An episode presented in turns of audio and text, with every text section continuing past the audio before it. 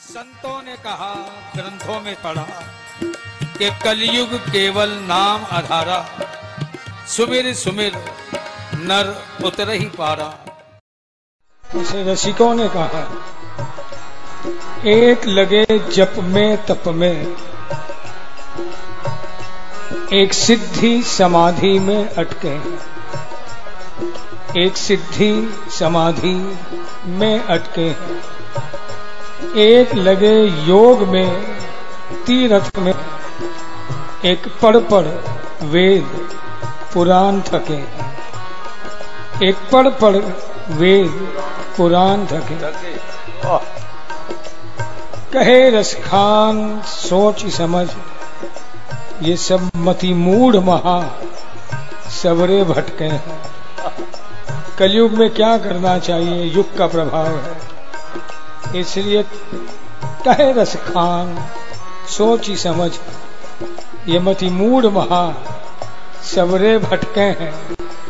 साचे है वो जिन तज आपन पो साचे है वो जिन तज आपन को मेरे लाडली लाल के रंग छके।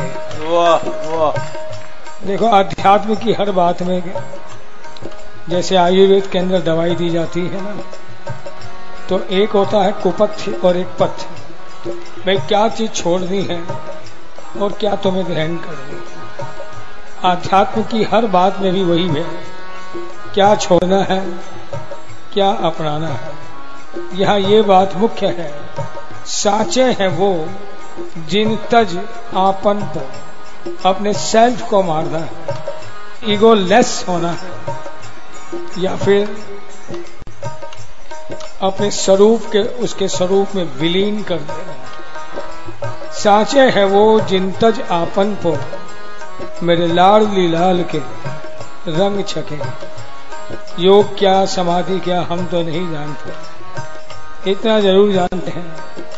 जब ऐसे संगीत से ओत प्रोत प्रोग्राम होते हैं, किसी को कुछ क्या जाने, क्या पता सबके सिर हिलने लगते हैं तालियाँ अपने आप बजती है, शरीर ठुमकने लगता है, पाँव भी नर्तन करने के लिए मजबूर हो जाते हैं।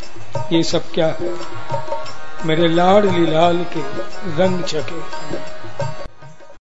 एक बात और कह नदी की धारा अगर यो बहे, और हम भी उसी के अनुसार तैरने की भी ज़रूरत है, अपने आप को छोड़ भी दें तो वो धारा बहाकर हमें अपने आप ले जाती है। नदी की धारा के अनुसार थोड़ा भी प्रयास हमें कितनी जल्दी कहाँ से कहाँ पहुँचा देता है।